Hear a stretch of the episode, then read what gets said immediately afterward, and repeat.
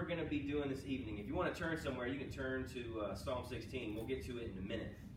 But I want to show you something before we get to that. So I told you we're going to be using the uh, the, the Westminster Shorter Catechism as our guide. Now, if you've never heard of that, or if you have kind of P T S D from a church that had a catechism, and you're like, oh, no, what is this going to be? Let me put you at ease. Catechism is a word that anybody can use. It's okay. We can all use it. Now, this one was written in sixteen forty-six, so it's old. It's a little older than some of us in here. Um, and the reason I like things that are old, because if it's new, it usually ain't true, and if it's true, it ain't new. So all this is, is it was a way to teach people just the big truths of the Bible. You ever heard the word systematic theology?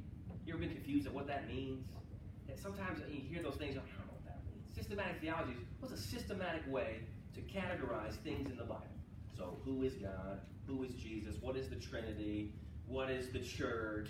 How are we saved? Those, those kinds of ideas. That's all that the Shorter Catechism is. And it asks it in questions. So there's one hundred seven questions, and we're going to try to hit a couple of them an, uh, an evening. And they'll uh, sometimes they group together. Other times it's just a standalone. Sometimes it's one of them is huge. Like the question, I think it's number three, is what is God? We'll probably take that one by itself.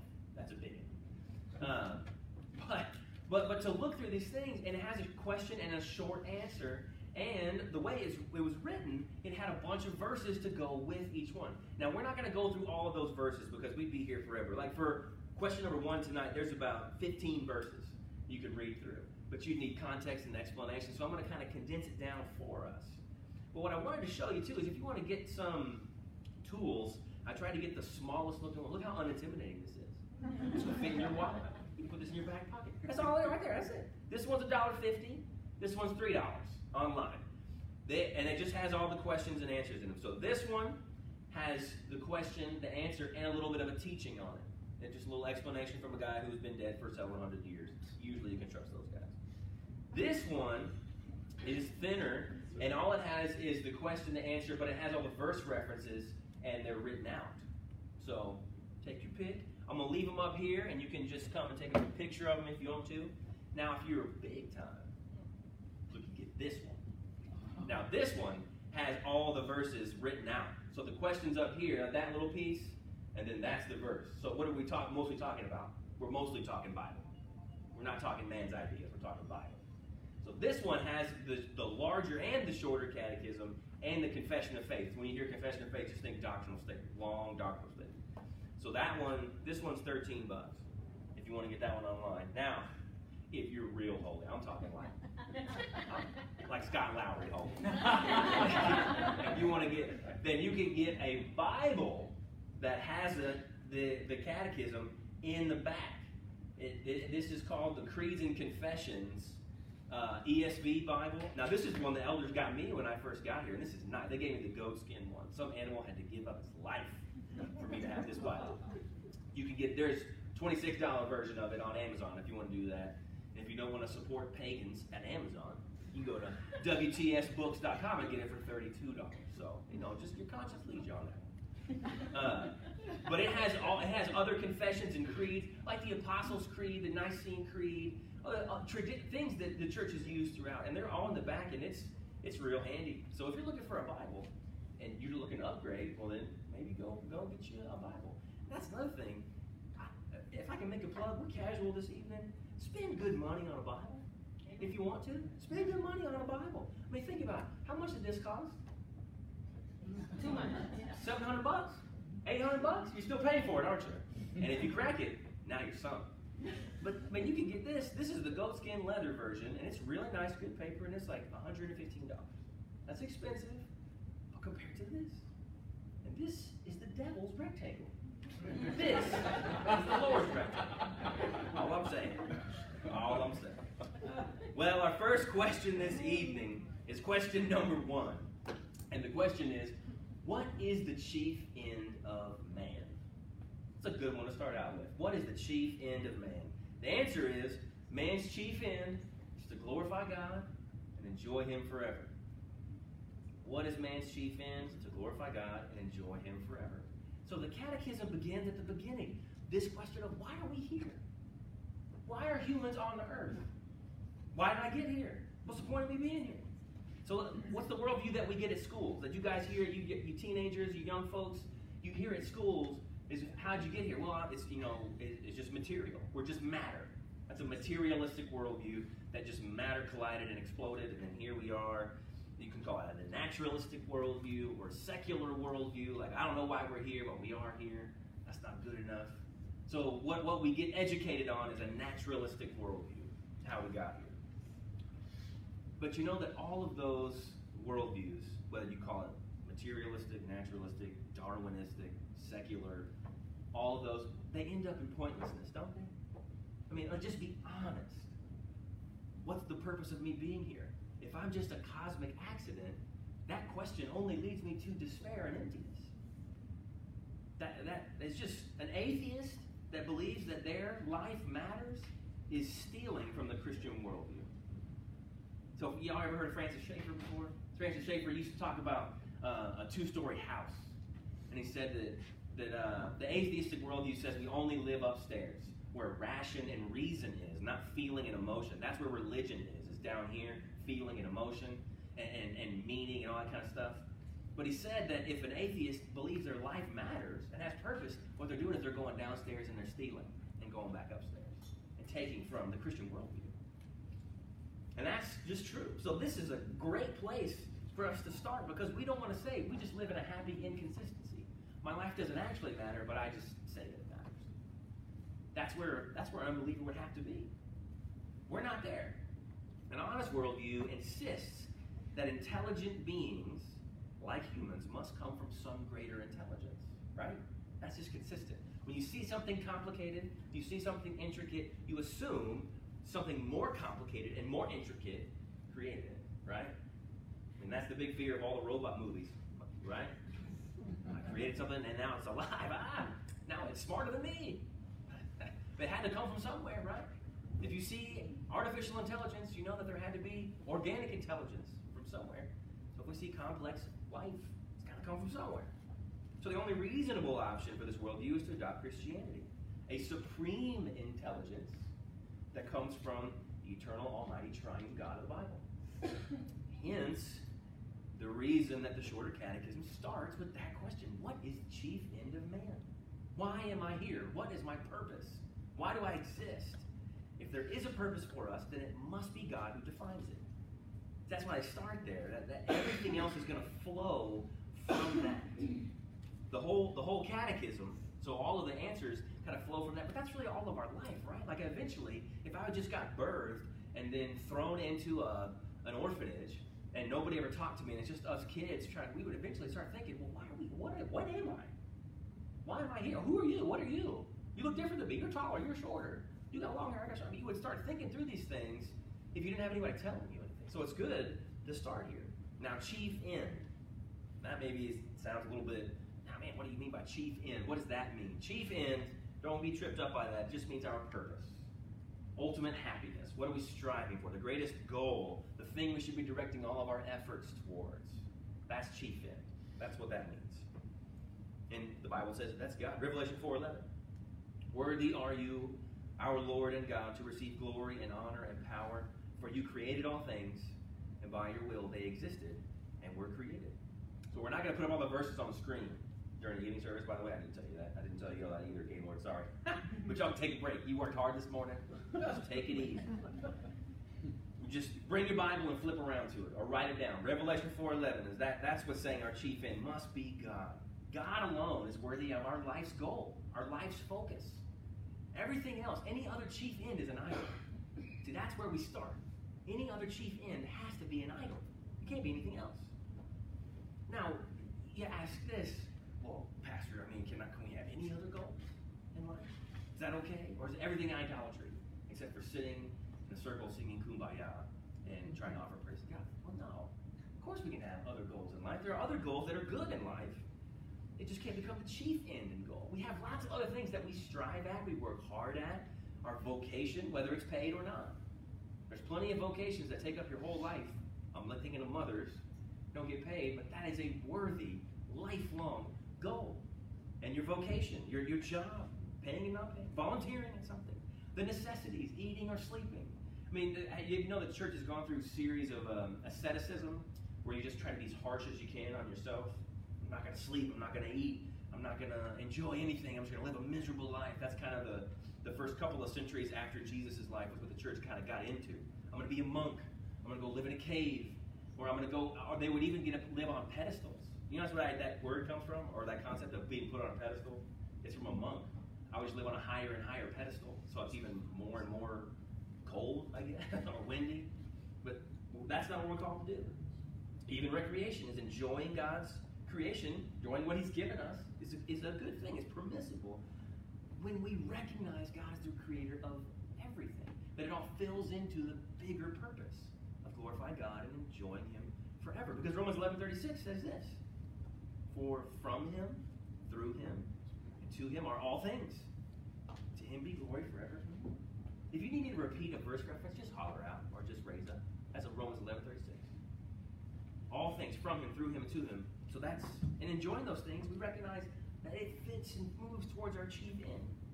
We just got to make sure that we don't take it from creator to creature, that our chief end becomes the creature instead of the creator.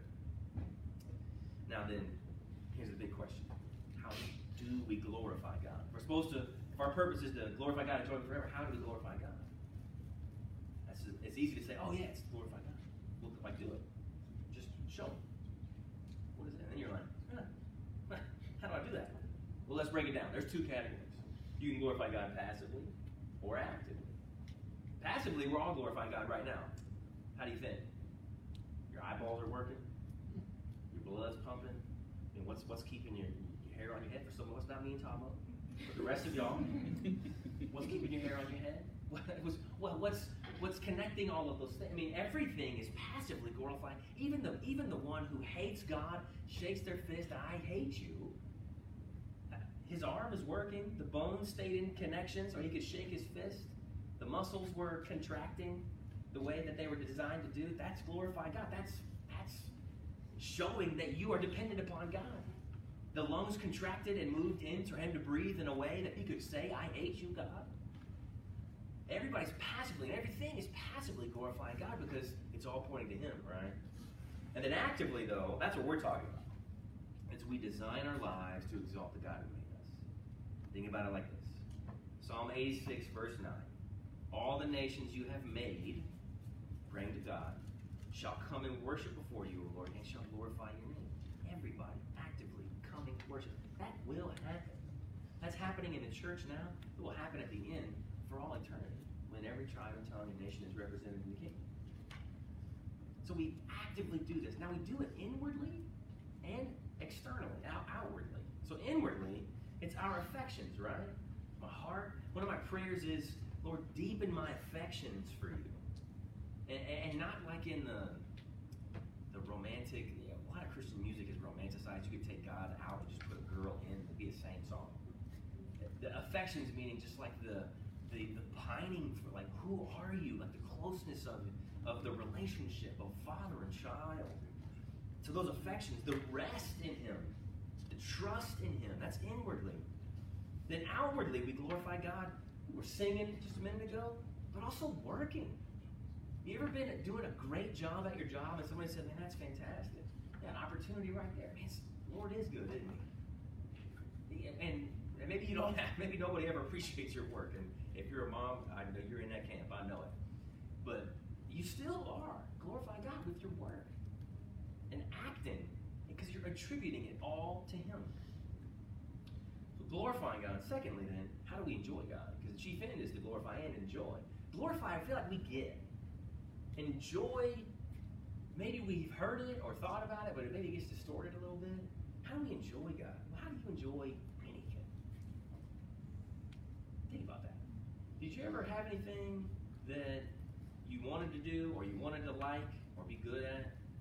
Have you ever had one of those acquired tastes that you just were like, oh, this is terrible, but I'm going to suck it down until I like it?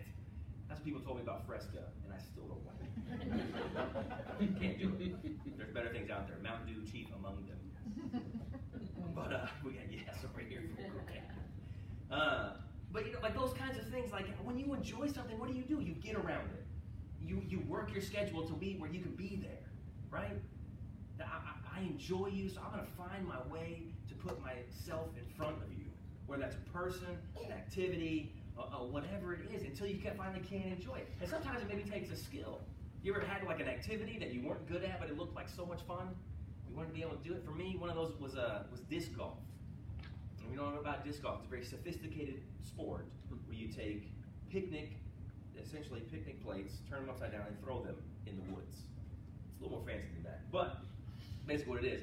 And they make uh, the discs in different shapes, and so they'll fly in different ways. But if you can't throw them right, they won't go right. And there was plenty of times where I was like, "These are stupid. I hate this game."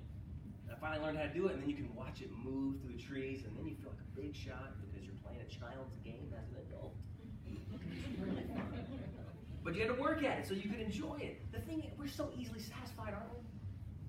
We're so easily satisfied. I mean, what did, uh, I mean, this is an observation I had from youth group. You know, that kids, since I've been in ministry, are getting slower and slower to get their driver's license. You know why? Because they don't care. Why? Because all my friends are right here. And I can FaceTime them. And they don't. They don't care about having any license. I mean, anybody in here relate to that? No.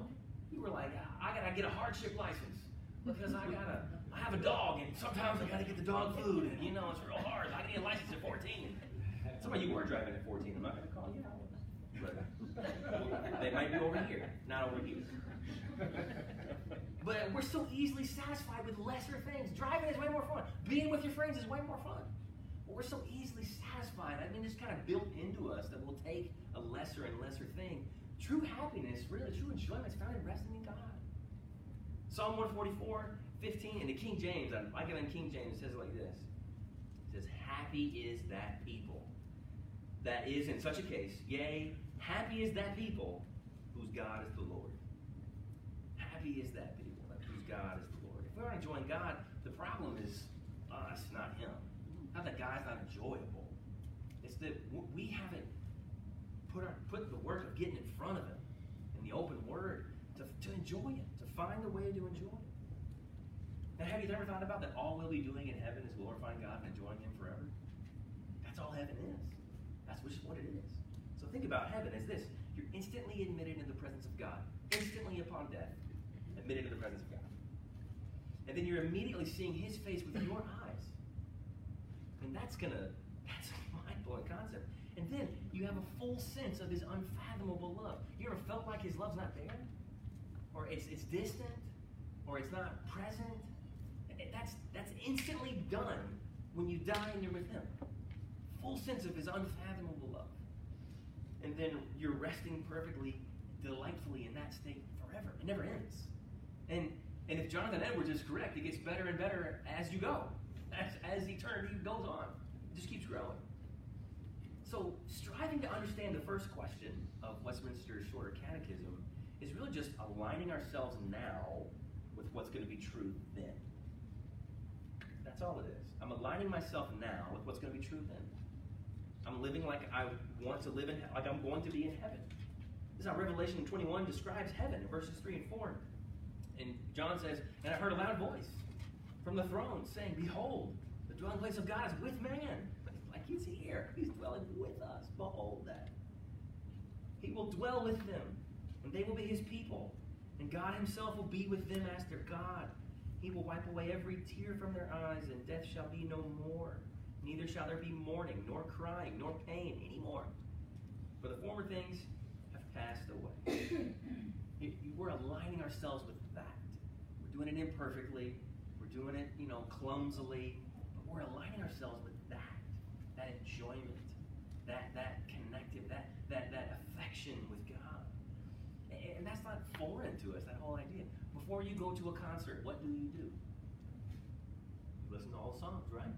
Scott knows he goes to lots of concerts. He's a pagan. We think before you go to Disney World, a little less pagan, still on the scale though.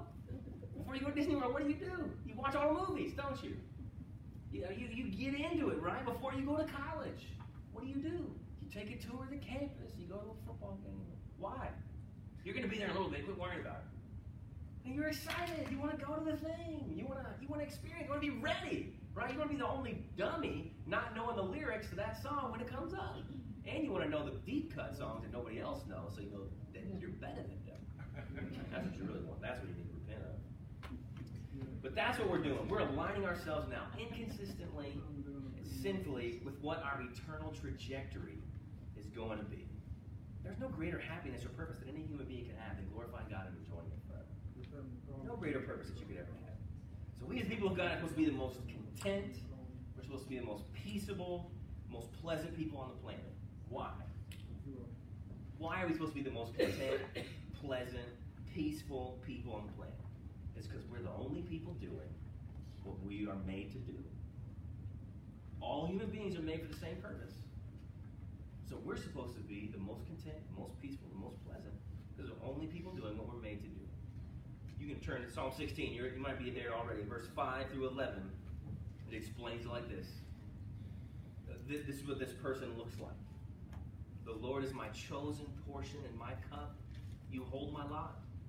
The lines have fallen for me in pleasant places. Indeed, I have a beautiful inheritance.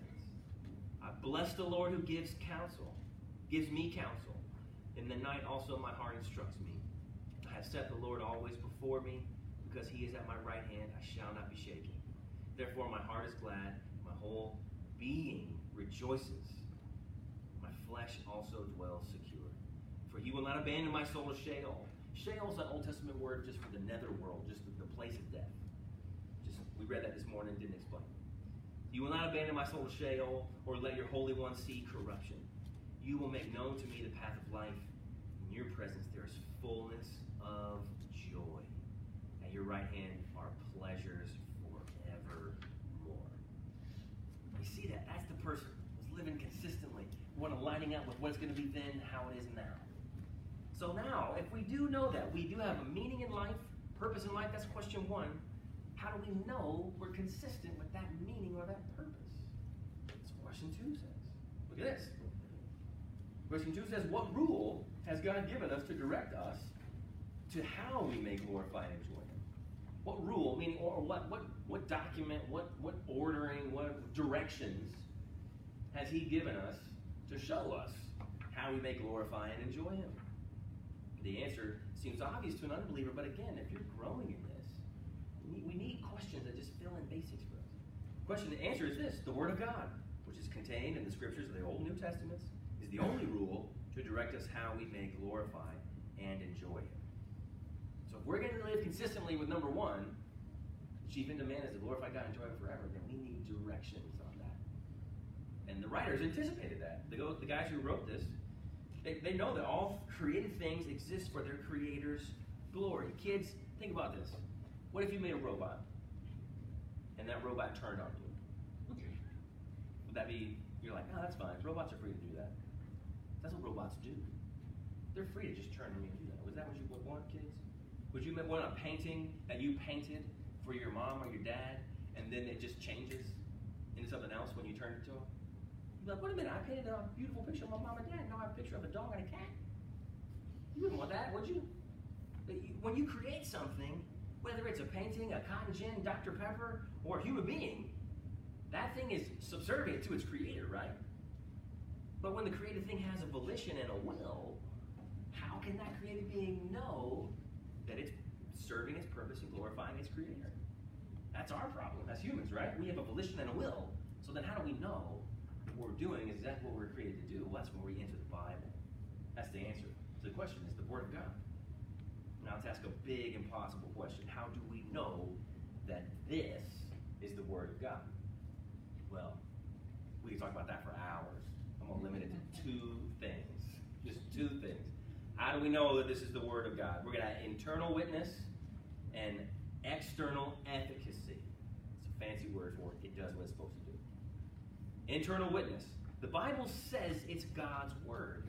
And you would expect it to do that, but if it didn't, if you went end to end in here and it never said, by the way, what you're holding is the very Word of God, or this is how the Word of God, then you would, why would you say, yeah, yeah, let's just hold it up. Yeah, this is the Word of God. Then you could just hold up anything. You could, the directions for your toaster up could be the Word of God. It doesn't say it's, it doesn't say it's not the Word of God. we got to have something that says in the Bible. That's the first one, internal witness. So it does say, Second Timothy three sixteen, all scripture is inspired, breathed out, theonoustos, God's air, God's wind. All scripture is inspired by God and profitable for teaching, for reproof, for correction, training in righteousness. And then another verse, this is a good one, Second Peter one, twenty and twenty-one says, knowing this, first of all, that no prophecy of scripture comes from someone's own interpretation. For no prophecy was ever produced by the will of man, but men spoke from God as they were carried along by the Holy Spirit. That's a big deal. The Bible says inside it, it's the Word of God. Now the Bible also has internally a consistency. We don't have time to look at all of these things, but let's just look at a few examples. Genesis two twenty-four is the definition of marriage. We get that, right? You've ever been to a wedding? It's cliche. It's going to be in there. But Jesus says the exact same thing in Matthew nineteen, four and five. You know how far apart those are? Genesis, the writing of Genesis, and not even, let alone the moment that happened, that actual God speaking to Adam and Eve. We're talking, if you go back to Adam and Eve, we're talking like eight thousand years. But if you go right from when Moses wrote it to Jesus saying it, is two thousand years. That's internally consistent. And then you have all the prophecies that we get from the Old Testament that come to bear the New Testament, and they just keep coming out, and you can see them. They can keep, they, they keep being fulfilled as Jesus' life continues on. So here's an advice I'd give you, because every once in a while you run up on something and you're like, yeah, oh, oh, how does that line up with this? It says that uh, that God is love, but it says that God hates the wicked. Love, which is which? Whenever you see an empiric contradiction in the scriptures, my advice is just buckle up. You're about to learn something. If you get in and wrestle with it, that's a good thing. You'll find, I'm going to learn something, because it always does have a way out. Not a way out of getting in trouble, but a way of explaining why both are true, how they both exist. So that's the internal witness. The Bible says that it's the Word of God. It's internally consistent, and that's a massive deal for a book written by over forty authors over four thousand years. It's a big deal. So then external efficacy. The Bible changes lives. It's effective. Now we can get we can get crazy with this one. You can say, well, yeah. How many times have you heard somebody say, it changed my life? Essential oils changed my life. Juicing my own mangoes changed my life. So many things change our lives, right, these days, because we live in an exaggerated life. But if the Bible is the Word of God, and if we're taking people who are spiritually dead and making them spiritually alive, shouldn't we see changed lives? Do we see changed lives? We certainly do. Let me give you a couple of examples from the Bible itself. Luke twenty-four thirty-two. They said to each other, did not our hearts burn within us while he talked to us on the road, when he, he opened to us the scriptures? You know what that's in, in reference to, we didn't have to read the whole thing, but after Jesus raises from the dead at the end of the book of Luke, he's walking with these two disciples going to a town called Emmaus, and then he's like, what's up? And he disguised himself so they couldn't tell who he was, and he's like, why are you guys so down? And like, how come you don't know? And, oh man, this horrible stuff happened to our Savior. And then he starts explaining to them the whole Bible, and then it says our hearts burned within us when he performed a miracle, when he flew to heaven. What did he do? What? He opened to us the scriptures. The Bible changed their lives. Let's look at another life. A non-Jewish life. Acts eight, thirty-five and thirty-six. Uh, then Philip opened his mouth. I love that detail being added in there. He opened his mouth. Because you can't do it without doing that. Beginning with this scripture, he told him the good news about Jesus. Who is him? It's the Ethiopian eunuch.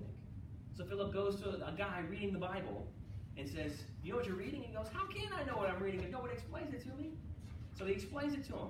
He sits there and explains to him the good news about Jesus. And as they were going along the road, they came to some water, and the eunuch said, see, here is water.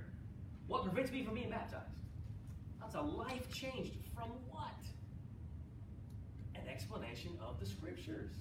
That guy goes from just being a confused servant to a mega overlord in Ethiopia to saying, there's water, get me wet, I identify with this Savior. And how? He didn't grow up Jewish, he didn't go to synagogue and put the pieces all together that he's been hearing his whole life. He had the scriptures explained to him, his life has changed. That's what we see. That's, you know, we can go too far with that and make a big deal. We can have false changed lives by big, weepy, teary moments that happen down front. Everybody's kneeling on the ground and flying around. But we do expect changed lives. That does happen. And it happens with the Word of God. You all know that I love Spurgeon. That's, he, he signed my book. You can see it right there. It's his signature. I, I don't know if it's original or not. We'll see. But his testimony is awesome. He's fifteen years old, still not a Christian, but still thinks he kind of is. And he goes to church on an evening service. And he's in England, and it was snowing in the middle of winter, and he couldn't even make it to the church he was trying to get to. So he just stopped short at the Methodist church. No dig on the Methodist, but that's just the way it worked out for Spurge. And he goes in, and it's him, a widow, and a cobbler, a man by himself. And they're sitting there waiting for the preacher. The preacher never comes. It's night, it's dark, it's snowing, crazy blizzard. So the cobbler just goes, well, I guess I'm the senior member in here. So he got up and preached, and all he knew was Isaiah forty-five twenty-two. All, look unto me, all the ends of the earth, for, and be saved. Look unto me. And he says, he just gets up there and look, and he just starts pointing right at Charles, saying, look, young man, look. And he's, and then he just like runs out the door, and, and he's in the snow and weed, and he comes to Christ in that moment. He keeps talking about that passage all the time. And it was just a simple verse from an uneducated cobbler that changed that guy's life. And then he goes on to be this great, world-renowned, throughout history, preacher of God's truth. So we should see changed lives. But the Bible also proves true in human experience. Let me show you a few examples of that. Proverbs fifteen one and eighteen. We'll see, see if you agree with these being true for all people. A soft answer turns away wrath, but a harsh word stirs up anger. Does that seem to be true in boardrooms, at plumbers' conferences, uh, at military gas? I mean, seems to be true, right? A soft word turns away wrath. The next verse, verse eighteen, a hot-tempered man stirs up strife, but he who is slow to anger quiets contention. That seems to be true also. The guy who's not the hothead keeps everything cool. We see the Bible played out and it works in real life. Now look at this one. Ephesians six one and three. Children, obey your parents in the Lord. Hear me, kids. Honor your father and mother. This is the first commandment with a promise, that it may go well with you, and that you may live long in the land. Now, it used to be that when I would go to Walmart, you'd see kids getting spanked all the time. You can't do that anymore. But when I would see it, there would be another kid getting spanked on the aisle next to us, or he'd be being bad, not getting spanked. My mom would grab us and go, did we come here to listen to that little boy scream? I said, no, ma'am. We came here to buy groceries, didn't we? Yes, ma'am. You better not be like that little boy. I'm like, I'll get in trouble for what he did. I didn't do this. So that, he, it, oh, honor your father and mother so that it may go well with you and you may live long. That tends, that tends to work out in real life, does it not? The person who doesn't have, the kid doesn't have strife with their parents, it ends to go well with them, does it not? I'm looking over here where all the kids are. It goes well with you. We see that work out in real life. But it said that the Bible is the answer to that question. How do we know? What is the rule we've been given so that we know we're glorifying and enjoying God? What is the Bible? Bible, it said in it, and that answer was the Old and the New Testament, not the Apocrypha. Not have time to get into that. That's added books by the Roman Church, by the Eastern Orthodox Church, in between the two Testaments. We're talking Genesis to Malachi, those thirty-nine of the Old Testament, and then Matthew to Revelation, the twenty-seven of the New Testament. Let me give you one, two quick summaries of the Old and New Testament. The Christian worldview, all worldviews have a, have a fourfold structure. Creation, fall, redemption, consummation. How did we get here? What went wrong? How do we fix it? How's it going to end up? Old Testament shows us, how did we get here? Genesis one and two. What went wrong? Genesis three. New Testament, how do we fix it? Jesus comes in, Matthew, Mark, Luke, and John. How's it going to end up? Acts through Revelation. So we have, we have already, so we have the kingdom of God in us, but not yet the kingdom of God coming down from heaven in Revelation, right, where we have a new heavens and a new earth. So that's the Old and the New Testament. Old Testament, think about it as gospel promised. New Testament, think about it as gospel realized. Gospel promised in the Old, gospel realized in the New. In the Old Testament, the law is given and broken. Given in Exodus, Number, Leviticus, Numbers, Deuteronomy. Broken from that point onward.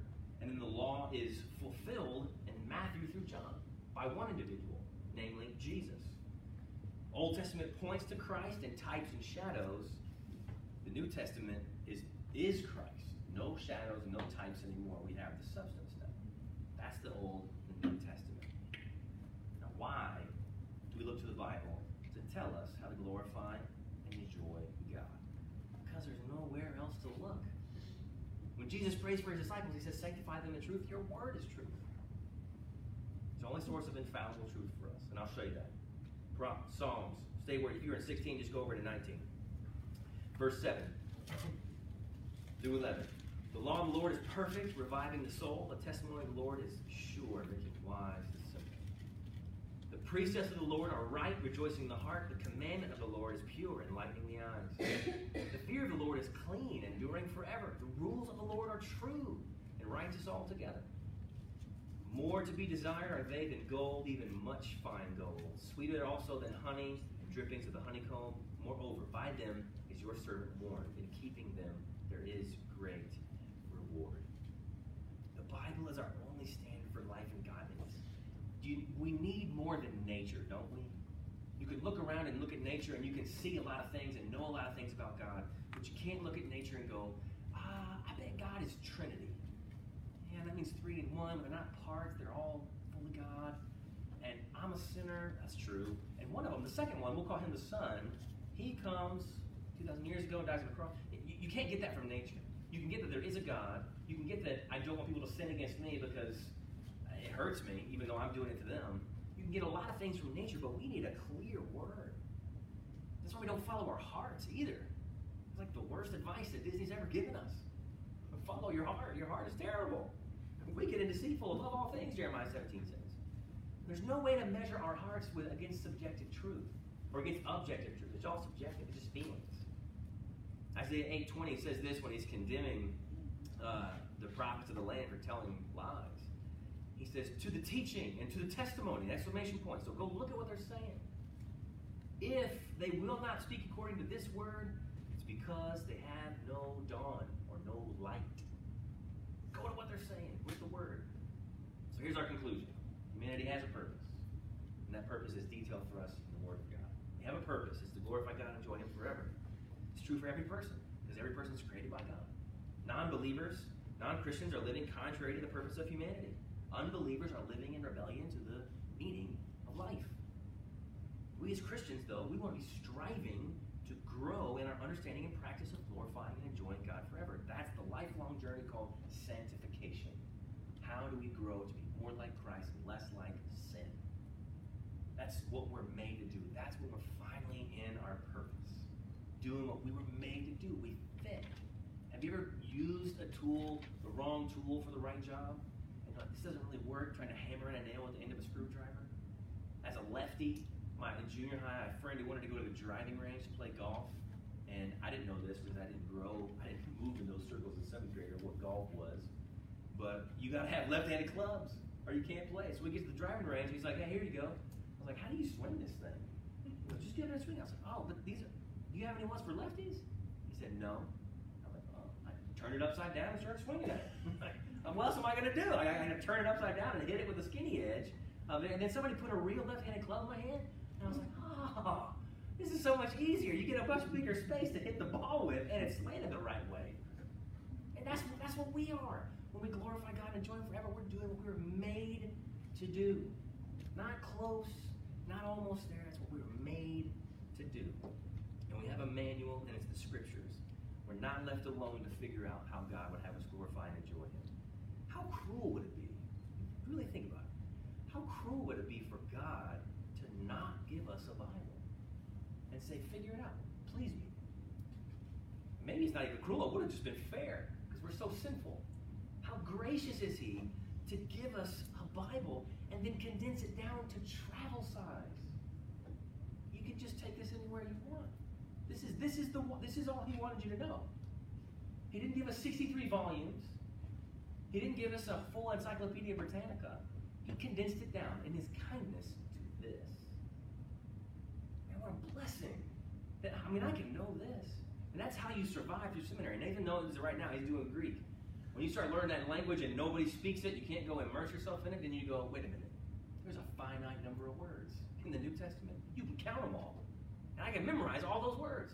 But what a blessing to have that be what God gave us. This is the only infallible rule for life and godliness. And we serve a God who made us for himself And when we rebelled against him, he gave us what we needed to reconcile with him, namely his Son, the incarnate Word, and the Bible, the written Word. A gracious God we serve. Didn't leave us in the dark. He told us who we are, why we're here, what we're to do, and how to do it. Amen. Lord, thank you for this time. Thank you for our, our folks being patient. I went longer than twenty-five minutes probably. Lord, we're grateful that, that we can spend time together as a church family.